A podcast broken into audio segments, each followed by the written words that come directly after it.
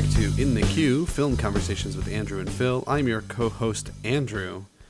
And how refreshing it is to see a film uh, about a homosexual relationship that is not fraught with peril and terrible things happening. And it's just a beautiful story about love.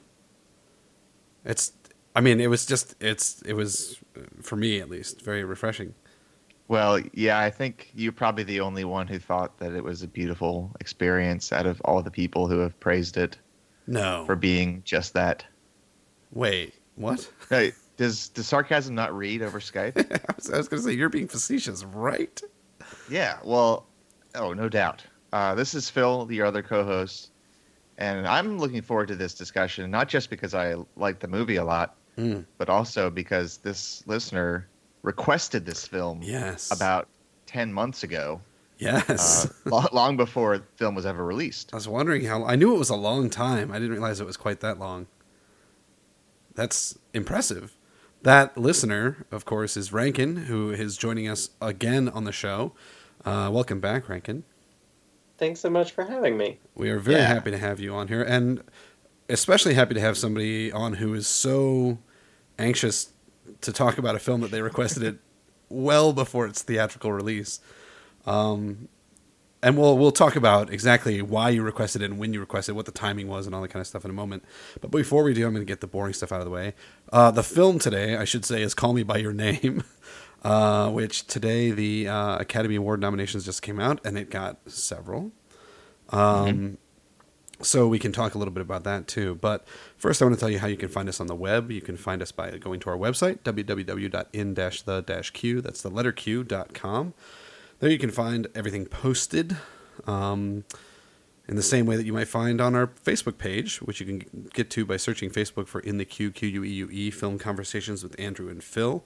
And there you will f- uh, find those same postings. And uh, in both forums, you can leave suggestions, much like Rankin did for this episode today, to come on and talk about a particular film.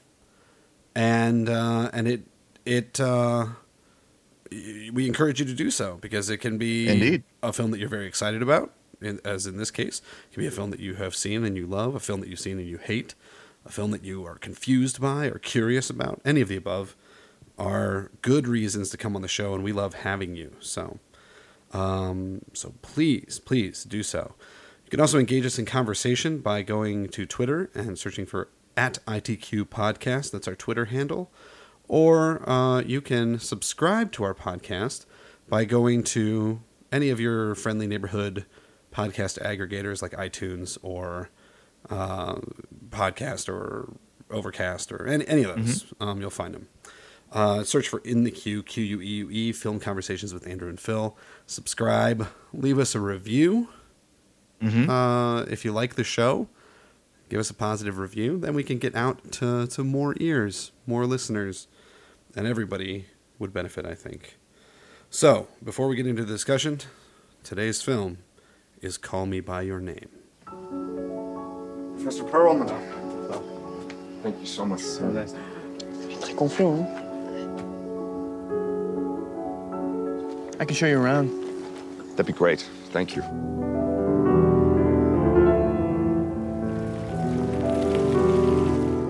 So what do you do around here? Read books, transcribe music, swim at the river, go out at night. Sounds fun. All right, later. Sicuramente è meglio di quello dell'anno scorso. Just watch. This is how we'll say goodbye to us when the time comes. Later. Meanwhile, we'll have to put up with him for six long weeks.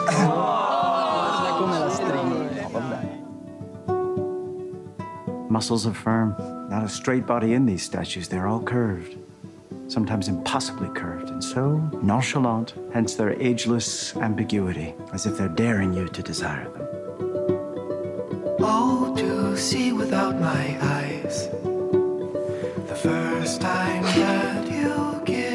There anything you don't know? boundless by the time I cry. You only knew how little I know about the things that matter. Build your walls around. what things that matter. White noise, what an awful sound. You know what things.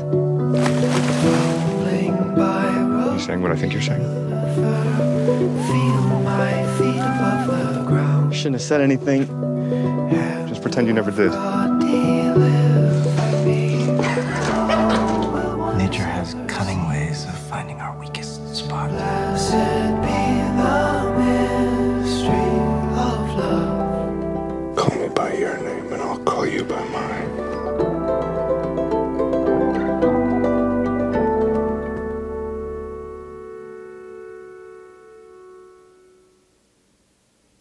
Wonderful little Sufjan Stevens track there on the soundtrack. Yeah, I was pleased to see that uh, he was he was Oscar nominated for Yeah. that song "Mystery of Love." Right? Yes, indeed. He certainly was. Uh, it's a great little song, too. Mm-hmm. Uh, so, Rankin, the film is Call Me By Your Name. It just so happens that this is also uh, a new release. We've been sort of tearing through all of the the big releases, the ones that were likely to get Oscar nominations, and I think every film that we've done in the last little bit uh, has gotten uh, an Oscar nomination at the very least. Yeah. But Rankin, long before there was any talk of this getting Oscar nominations, you requested this film. Tell us a little bit about why, and uh, and why you wanted to talk about it on the show. Sure. I think it came to my attention right after it was at Sundance last year. Mm-hmm. So it would have been January of 2017. Yeah, And uh, I don't know. I guess uh, gay movies show up on my radar maybe more strongly than they do for other people. So I was like, oh, there's someone's making one of these. That's cool. It'll probably be fine, right? Uh, So you, you just you just heard about it before anyone else did, right? Because it was it was out there and it was it was on your radar. Yeah, I mean, I think um, like gay Twitter's been talking about it for a year, so like other people knew about it before it came sure. uh, to the general public's uh, knowledge. But and it, I watched all the clips of people talking about it, and I was like, oh, it's based on a book. That's interesting. So it probably has some sort of a good story, at least, you Mhm. know, Mhm. that it's based on. And then every little bit of information that I get, I was like, oh, this sounds like something I might like. And then the obsession grew to the point where uh, one of my best friends was talking about going to see it. And they were like, yeah, we can't re- ever remember the name of that movie. So we just call it that movie that looks like it would be a movie Rankin likes. Like, oh, okay. It's like, that, that makes sense. So you actually, I, I had thought that you had read the book beforehand, and that's why you were. That's why the movie was really on your radar. But sounds like, sounds like you heard about the film and then read the book and then saw the movie. Yeah, I didn't read the book until November because I thought that it was going to be coming out in November, but they did a very slow release, yeah, and uh, it didn't get here until this past week. Well, and it's a smaller town, so I understand that, but uh, it, it rolled out slowly. I thought. Well, you Yeah. know where I am. Uh, it's not a, s- not really a small town. I mean, I'm right next to Sacramento, and Sacramento, I don't think is ever going to get it. Wow. So it's one of those just limited release films that I think people, you know, understand. Are they have a lot of Oscar cachet, so they come out near the end of the year, and then not everybody gets a chance to see them in theaters.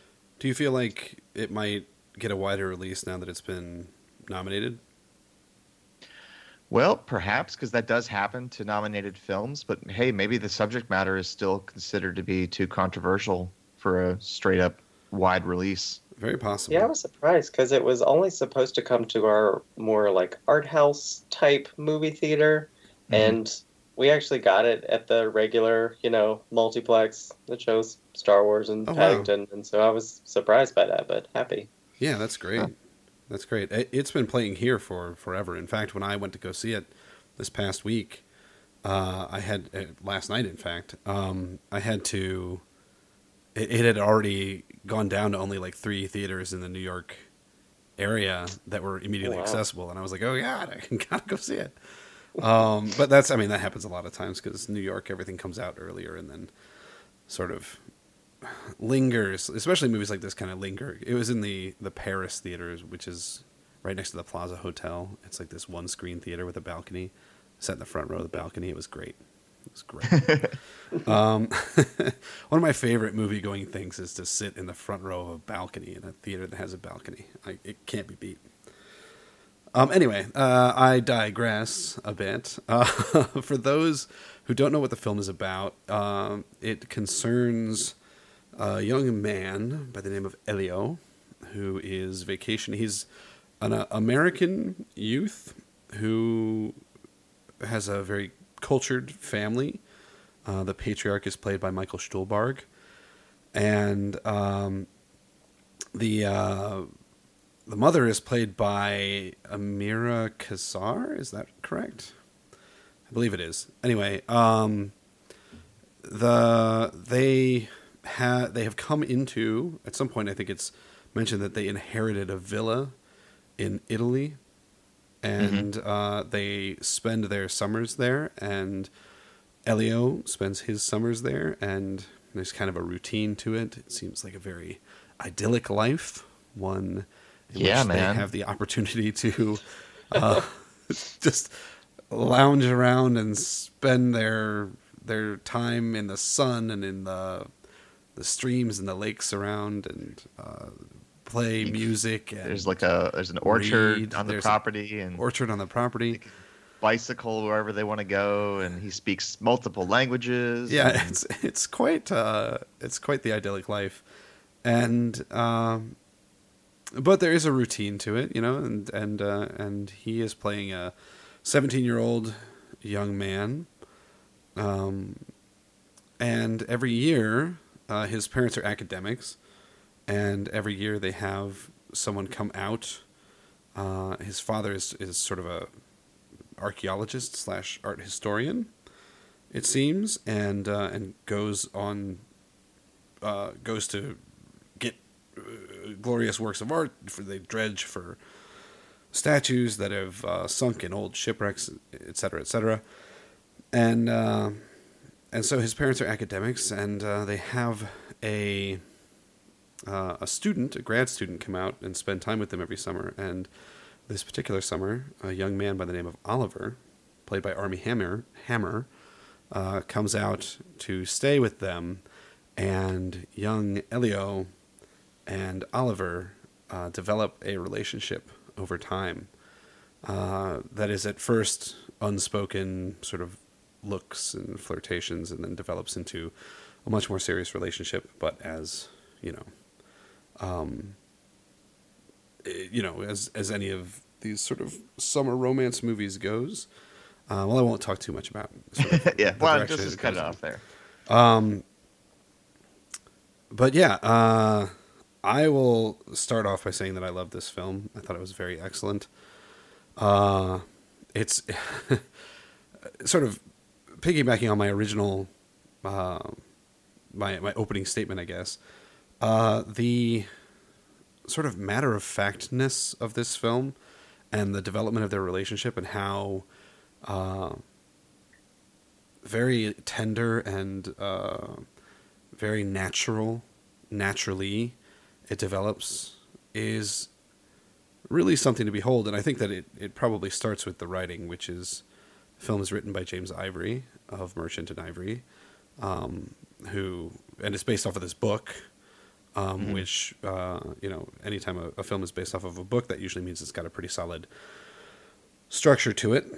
Um, and this film does. I think that the the depiction of this relationship was uh, at once exhilarating and heartbreaking and just wonderful. And not just this relationship, not the, the central relationship between the two, but the relationship with all of the family members, the relationship with the young ladies in town who are trying to woo the, the Italian ladies or French ladies. I guess this is a, a place where a lot of people come to uh, sort of cross cultures.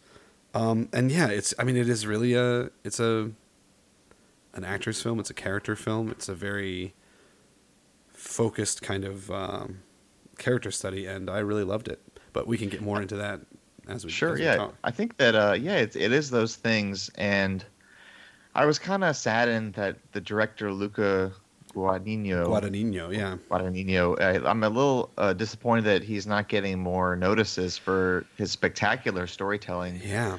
Um, because there isn't really anything particularly dazzling about his technique as a director, but he just makes every single shot and scene and performance just extremely pleasurable to watch and listen to Yeah. and and uh, it's like you really it's people talk about how sensuous this movie is and it is extremely sensual and like you can feel the sun you know you can yeah you kind of feel the water uh, when they go swimming and it's it's all extremely romantic and uh, of course that's a very good thing to have in a romantic film you know where there's a romance at the heart of the movie Yeah. um, you know, it wouldn't work if this was like Dunkirk or something. But you know, but for a love story, you know, you want to have that kind of seductive quality where you just kind of get you swoon at everything. And so while you know he didn't even get a Golden Globe nom or an Oscar nom for best directing, I think that he deserves a lot of credit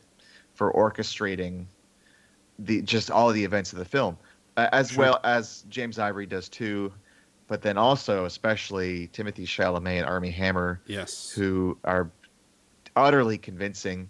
And um, I've seen just about all of the nominated films for, for the acting performances this year, uh, with the exception of Roman Israel Esquire. Roman J. Israel Esquire. Yeah. But uh, but I really think that Timothée Chalamet delivered my favorite uh, Best Actor performance of Oh, the wow. year. Wow. I think he he's you know he had such a naturalness and a and just kind of this charisma and talent that he was he was it's like a star making turn Hmm. uh, for him in this in this film. Sure. So uh, I also I love the film overall, like you did, Andrew. I think it's definitely definitely a really incredible movie, and and I would recommend it to to, to anyone. I recommend it to my parents. Yeah, for sure. Rankin, having now seen the film, hmm what are your thoughts? How did you feel about it? Did it live up to the intense hype that seemed to surround it? I would say no, but Ooh. my obsession with it was to a point that it couldn't possibly have lived up to my expectations. Sure. It's a really good movie hmm that has parts of it that I think are amazing. And that but there are also parts of it that I didn't love. And so it's you know, it's not a per- I wouldn't call it a perfect film. Yeah. I Should we talk about those things in more detail? Sure. yeah, Uh, because I'd like to know because I, I agree to some extent. There's some elements of the film that I'm I'm a little bit less enthusiastic about, but I'm I'm Mhm. very curious to hear what those parts are for you. Uh, like big picture things, I do think that it's a happier film as far as like an LGBT story goes. Sure. But then oftentimes I think people are overplaying that a little bit Mm. because like I don't want to spoil the movie, but I, I mean, it's not it's not super happy. Well, Like, yeah. If you if you put it up against you know a straight romance film, it's you know Yeah. it's kind of a downer in a lot of ways. Beautiful and heartbreaking, but it's not happy. And I would recommend the one that after I've been thinking about it, I'd recommend people see the film before reading the book, which is Mm, I feel like an unusual way to go sure. because I just felt like I knew too much. The book is entirely in Elio's head. So Oh, I yeah. just I felt like without that distance, I just I knew too much, you know. And it was the book. You're you're put in Elio's position of falling in love with Oliver, and the film felt more almost voyeuristic, yeah. where you're sort of removed. And I like I don't want to spoil the end of the film, but the last scene definitely uh, cemented that for me, which it felt sort of like the director was saying, "Oh, you've been watching us this whole time." And uh, what are the other things? Oh, and I do think because I know all the behind the scenes stuff about this movie, which I usually don't, that even though Luca has not given getting enough awards credit for his directing, he will tell you that he co-wrote this film, and I absolutely believe him. In every interview that he's given, he said he and James Ivory sat down at his kitchen table and wrote this film. It's actually the third iteration of the script, the one that Oh wow. was shot, and uh, James Ivory took him to arbitration with the Writers Guild to have his name removed from the script. What? Yikes. Yes. So I think he should get some credit for writing, whether he's allowed it or not, because the script is beautiful and Oh, spare wow. and minimalist in a wonderful way. What a bummer, you know, that is for people I who want to join the film industry someday and just realize that it's uh, Oh, like a fucking babble. yeah.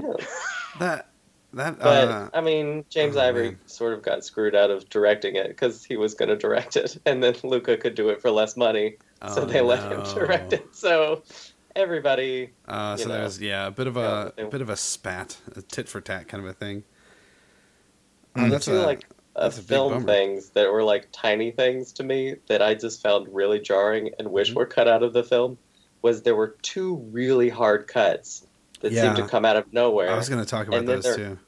there was a montage of some sort of like Instagram iMovie filter Yeah, that I guess was supposed to be a memory or something. That I, I, thought that was like a, a dream sequence, right? I, was- I thought it was painful, whatever it was. I Well, just I not think care I- for that. I I felt like it was just have like an interlude.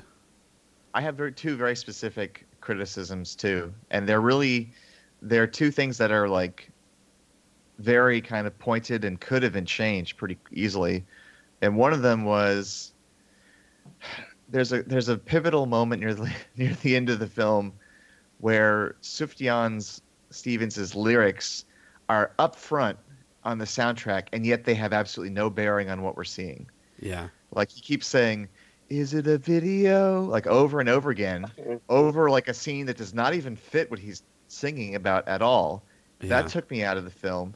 And also, contrary to your remarks, Andrew, about the uh, the female girlfriends being well represented, I thought that Elio's quote unquote girlfriend in the film should have been developed a lot more, to the point where she didn't just seem like an acquaintance, but actually kind of like another companion for him, another romantic companion, and someone to maybe provide a, a counterpoint to the relationship he was having with uh, Oliver. I just thought her, her role was underdeveloped. That leaves me with a question for someone who has actually read the book. Rankin, how Mhm. prominently does she figure in the book? Is she kind of just a, a, a side piece, so to speak, during the summer uh, in the book, or, or does she factor in at all? Or I think the film is a fair representation of how much she's in the book. Hmm. Like she's there and but he's it's obvious that he's not in love with her. This Right. is just something that he's doing for fun. The scene where he talks to his dad in front of Armie, you know, like I could have had sex with her last night. I feel like it's very much in that tone in the book. Yeah, So yeah, I mean, I, I- there are lots of other characters in the in the book that were more developed and stories that weren't told in the film, but I don't. Yeah, that wasn't really one of them. Okay.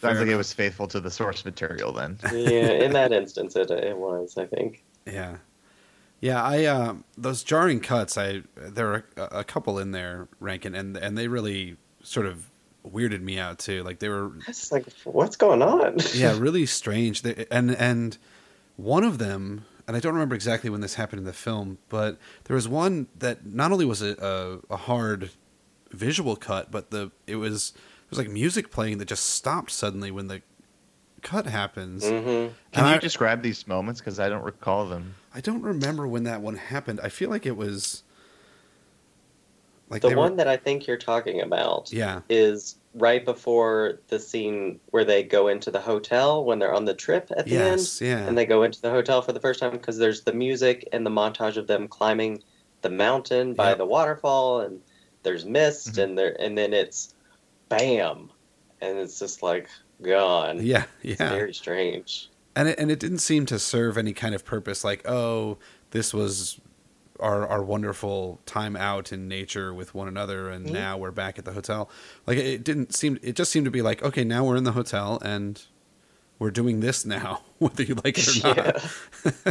there, I there think are a for couple this movie, things like. I think the reason why you guys noticed that those cuts and and they stayed with you after seeing the film might also point to the fact that this movie does have kind of a a spell casting quality for the most part. I think it really does kind of mesmerize after a while, um, and Well- so something like that could probably kind of break the illusion. Yeah, I think in in the tradition of these kind of lush, uh, you know, European type films about uh, wealthy and cultured people who are living the high life in, you know, beautiful surroundings. Uh, I mean, there's a lot of films like this out there, right? Um, you know, not least of which is a former uh, a, a film that uh, Luca Guadagnino made before this called "I Am Love" that we talked about on our podcast before Mhm. it was this podcast, I believe, Phil, um, or was it on One this of them. podcast? Might have been Uh, on our previous iteration. I think it. I think it was. Um, and I remember when we talked about that film, I, I I complained a lot about how sensuous it was, but it sort of exis- existed at a remove, kind of in the way that you're describing this, Rankin. It that kind of like holding you a little bit at arm's length, and kind of letting you be kind of a voyeur, an observer, but not really trying to emotionally involve you as much. Um, this film I got a lot more emotion- emotionally involved in. I think that a lot of that has to do with the performances. I think again a lot of that has to do with the writing. Um, and I don't know. I th- I feel like these like lush epics. You're right. I mean, epics is, is maybe not the right word, but these lush films, Phil, they kind of envelop you in the feel of the environment. So if there are strange cuts or uh, non-diegetic music that doesn't make sense or anything like that, it can really kind of take you out of this kind of cocoon of existence that you're in during the film. Yeah, and interesting how that happens sometimes and others it doesn't, depending on the film. You know, sometimes like Sure. say, for example, this just came to my head. Say you're watching a Martin Scorsese movie, and uh, there's a jarring continuity error that you know something just does not match up from one shot to the next, and yet you know give, the movie itself is kind of working on different levels so that you know it doesn't matter. I mean, for some people it'll, it'll matter, Sure. but uh, for the most part, there's there's something else at work that kind of keeps you going from shot to shot. Um, which is not to say that Call Me by Your Name is is a shallow film, but I think it really is about kind of um, maybe more about the the surface in some ways. It's Mm. kind of more about the way things look, the way things sound, um, and it's it's kind of about an infatuation that Yeah. happens during one summer. You know, this is a very brief love story. So, uh, but I don't want to. I, I don't want to say this movie is like vapid or anything, but it's definitely kind of a seductive love story, and it's really just kind of about their love and and and the love for this lifestyle that they were both living that summer. Yeah. Yeah, I think that that's a fair way to put it. Um I do think like I I really enjoyed not just Timothée Chalamet's performance in this, but Armie Hammers who I think is sort of been criminally relegated to the kind of fringe of Hollywood stardom.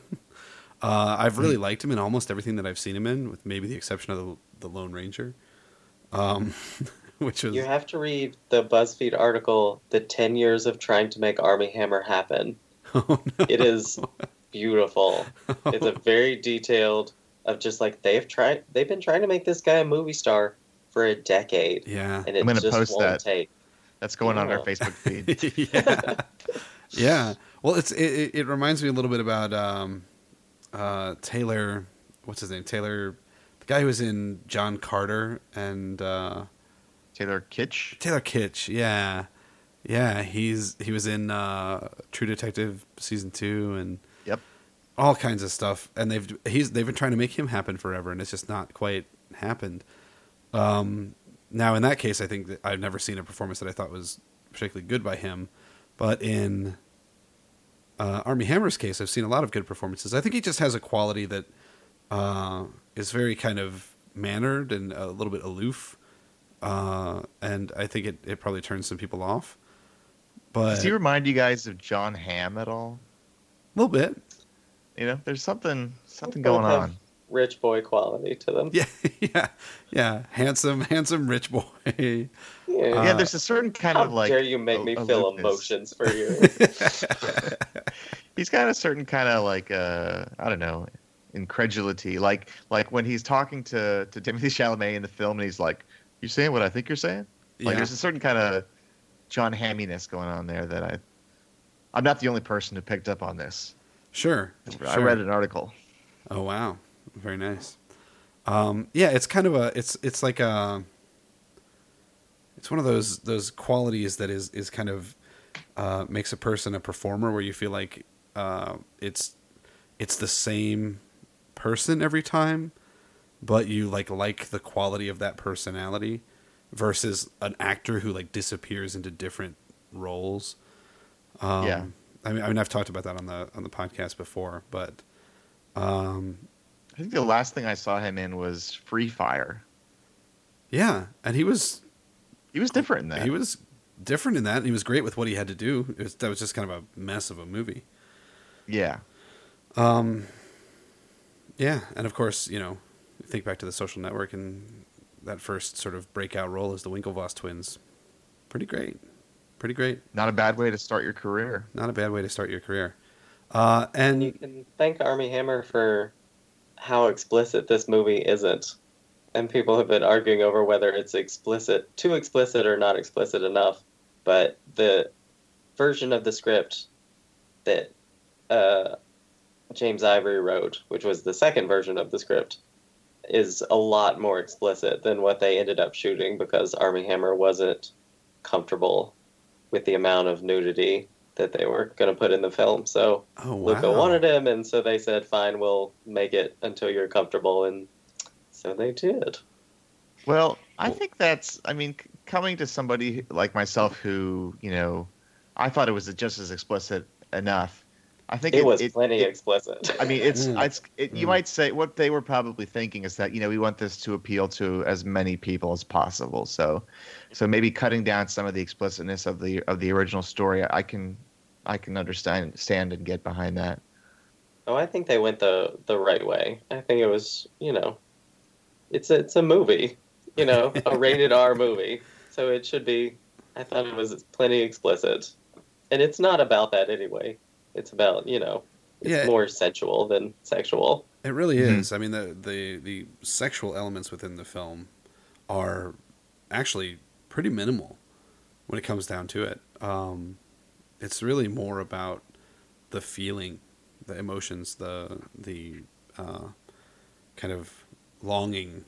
I mean that that that is really what is the most palpable thing in this film. Um, and I'll also say on Right. the subject of the the performances, I think that Michael Stuhlbarg, who incidentally is in three of the Best He's in a Picture third of the nominees, Best Picture nominations. Yeah. which is unreal. Um, So it's a Shape of Water, this one, and the post, and Host. Yeah. yeah. he Um, should just sit up on stage for the whole Oscars, I know. just in case. He's like 2017's Domhnall Gleeson. he really is. He really is. Um, but he is he's so of those three performances, I think this is the best. And the monologue that he delivers towards the end of the film, which I won't talk about the content of because I think that it would spoil much of the film. Uh, it, it's it, it's unbelievable. Yeah, it just I- brought it all home. it, it was really an incredible display of acting on his part and on Timothy Chalamet's part. But uh, it's really, I mean, if if if one of my friends was very upset, said that it was criminal that Michael Stuhlbarg wasn't nominated a supporting actor for one of those three films, and uh, and I said that that that moment alone in this film should have probably locked it up for him, but. It's a tough category. Another There's a lot of good performances. to- that's another reason to watch the movie before you read the book, so that you'll cry in a movie theater and not listening to an audiobook on the treadmill at the gym. yeah, yeah. That's you'll you'll you'll be in good company crying rather than uh, standing there in a in a situation where everybody's like, "What's wrong with that guy?" Hey, my tears are sweating. Um, yeah, but I, I think that uh, I think it's deserving of, of a lot of the nominations that it got. I think it got four nominations, if I'm not mistaken. Um, and Timothy, James Ivory, the film, and, the score, the, music by the, the music by Sufjan. Yeah, yeah, the song specifically. Yeah. Um, and I think that it, it's good, but I think it's it's probably going to get lost in the the shuffle of these other films that have come out. Um, I, I'm not sure that it'll win any of these, uh, except maybe Song. Although, I think no, it, I don't know. What gonna- what's what's the competition really? Uh, remember me from Coco. Oh, ugh. Yeah. that's that's kind of that's. I was like, this doesn't have any competition. Oh yeah, remember me from Coco. Yeah, it's the lyrically, though, Yeah. lyrically, remember me. I mean, it's. I think once you separate it from the film, I think it doesn't stand up as well. Once you Maybe. remove Pixar's uh, breathtaking animation, you know, it's just like a, a a song with like four lines of text. Well, I guess then the question becomes: Do they give that award to this film because they know it's not going to win anything else, or do they just overlook the film? I think the song deserves to win on its own merit, not just as like a sympathy vote. It's a good song. I think it's a great, it's a beautiful song, musically, lyrically. I think it's it's it stands up really well. I mean, I've got it in my Spotify playlist. Yeah, yeah. Somebody uh, said, uh, "Don't you dare give Sufjan a, an Oscar until he delivers forty-eight more albums about states." Dude, that guy, like, he, he cracks me up. Like, yeah, he announces he's going to make 50 albums, but one about each state. He does two of them and then decides he's going to quit. yeah, I mean, Yeah. come on. Those were the good states. Moving on. that's right. Right, yeah. We only care about Illinois and Michigan, right? That's all. Well, to be fair, Illinois was a pretty great album. I mean, it it he probably said, "Well, that's as good as this is going to get. Let's move on to other music." Yeah, I do wish there had been more of his music in the film. Mm. I just thought the moments that had it were like emotional in a way that the trailer is emotional Yeah, for me. That I just and maybe it wouldn't be as powerful if there was more of them, but I just thought those moments were and you get just a little piece of a song. There's a moment where he's in the hallway of the house and they start playing one of the Sufjan Stevens songs and it's just for like 15 seconds and then it just sort of goes away. yeah. And I was like, something magical is going to happen. It's like, I don't know. Gets me. yeah, Or not. yeah, and it's kind of it seems kind of like a, a the use of, of original music that was more popular like in decades past. You know, where it's almost like it's not that one person did the score; it's like featuring two original songs by Sufjan Stevens. You know, Yeah. it's like they were showcasing these just these two songs. Yeah. But I think that they fit in with a lot of the other um, kind of um, music that's not really originally composed, like that piano piece that's in the trailer. Um, Yeah. I looked that up too. That's really pretty, and I think it, even though it wasn't written for the film, I think it does complement the Sufjan Stevens songs in terms of like the mood that it creates. Yeah, no question about it. Um, I think the music. And I in- think it's all piano music except for his two songs, which he called and asked him.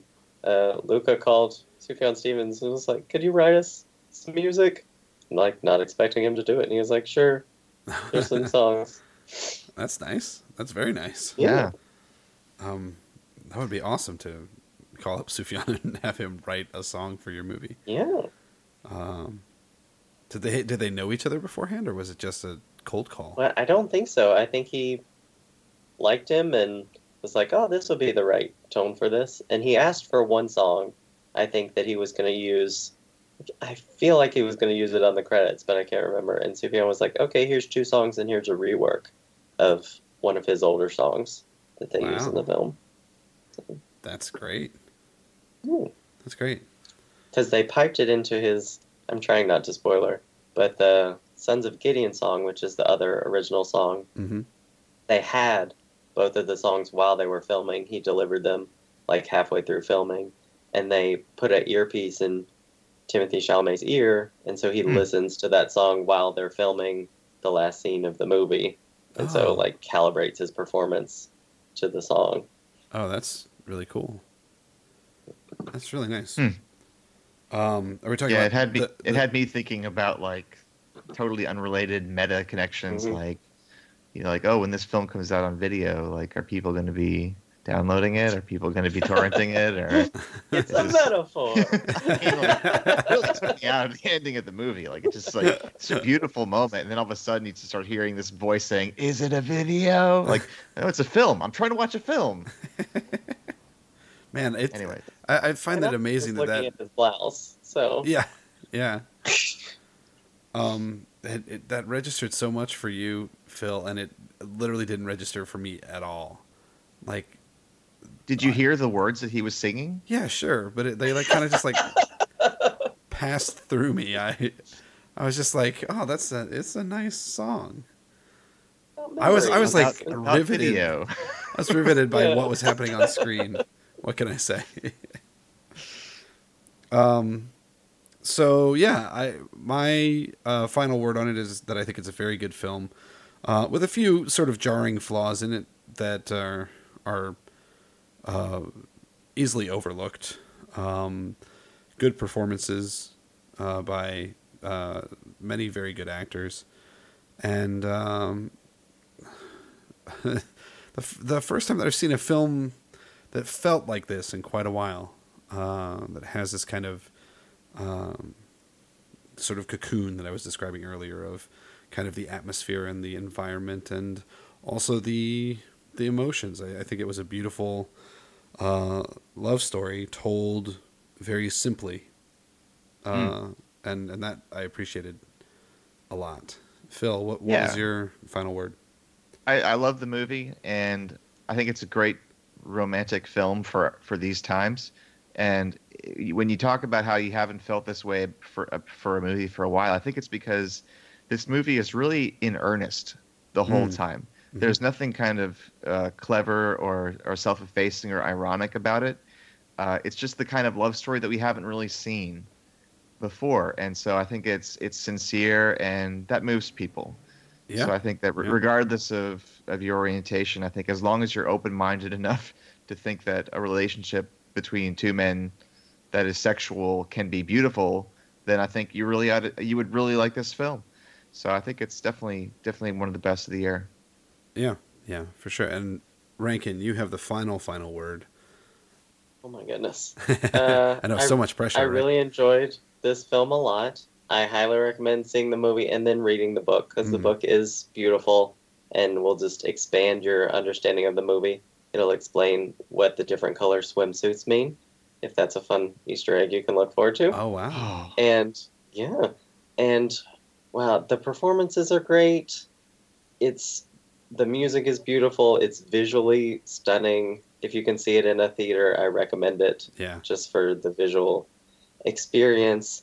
And uh, just as a fun parting, Louis Peitzman, who you should be following on Twitter if you're not, because he's hilarious. He's the theater reviewer for BuzzFeed. Mm, He yeah. met uh, who we call Timothy Chalamet at the Critics' Choice Awards and asked him how to pronounce his name.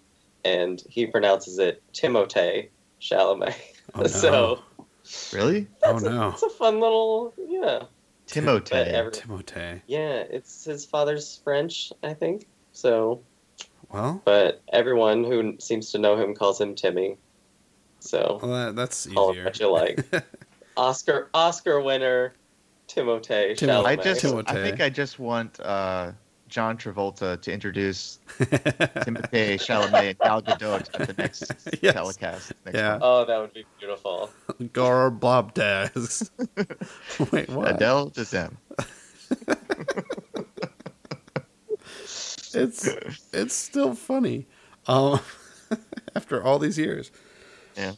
That concludes our podcast on Call Me By Your Name. We hope that you will join us for our next podcast when we will be talking about yet another multiple Oscar nominated film, I, Tonya, which has been seemingly gaining a lot of momentum in a couple of key categories. So uh, that should be a very interesting conversation, and we hope that you will join us. See you then.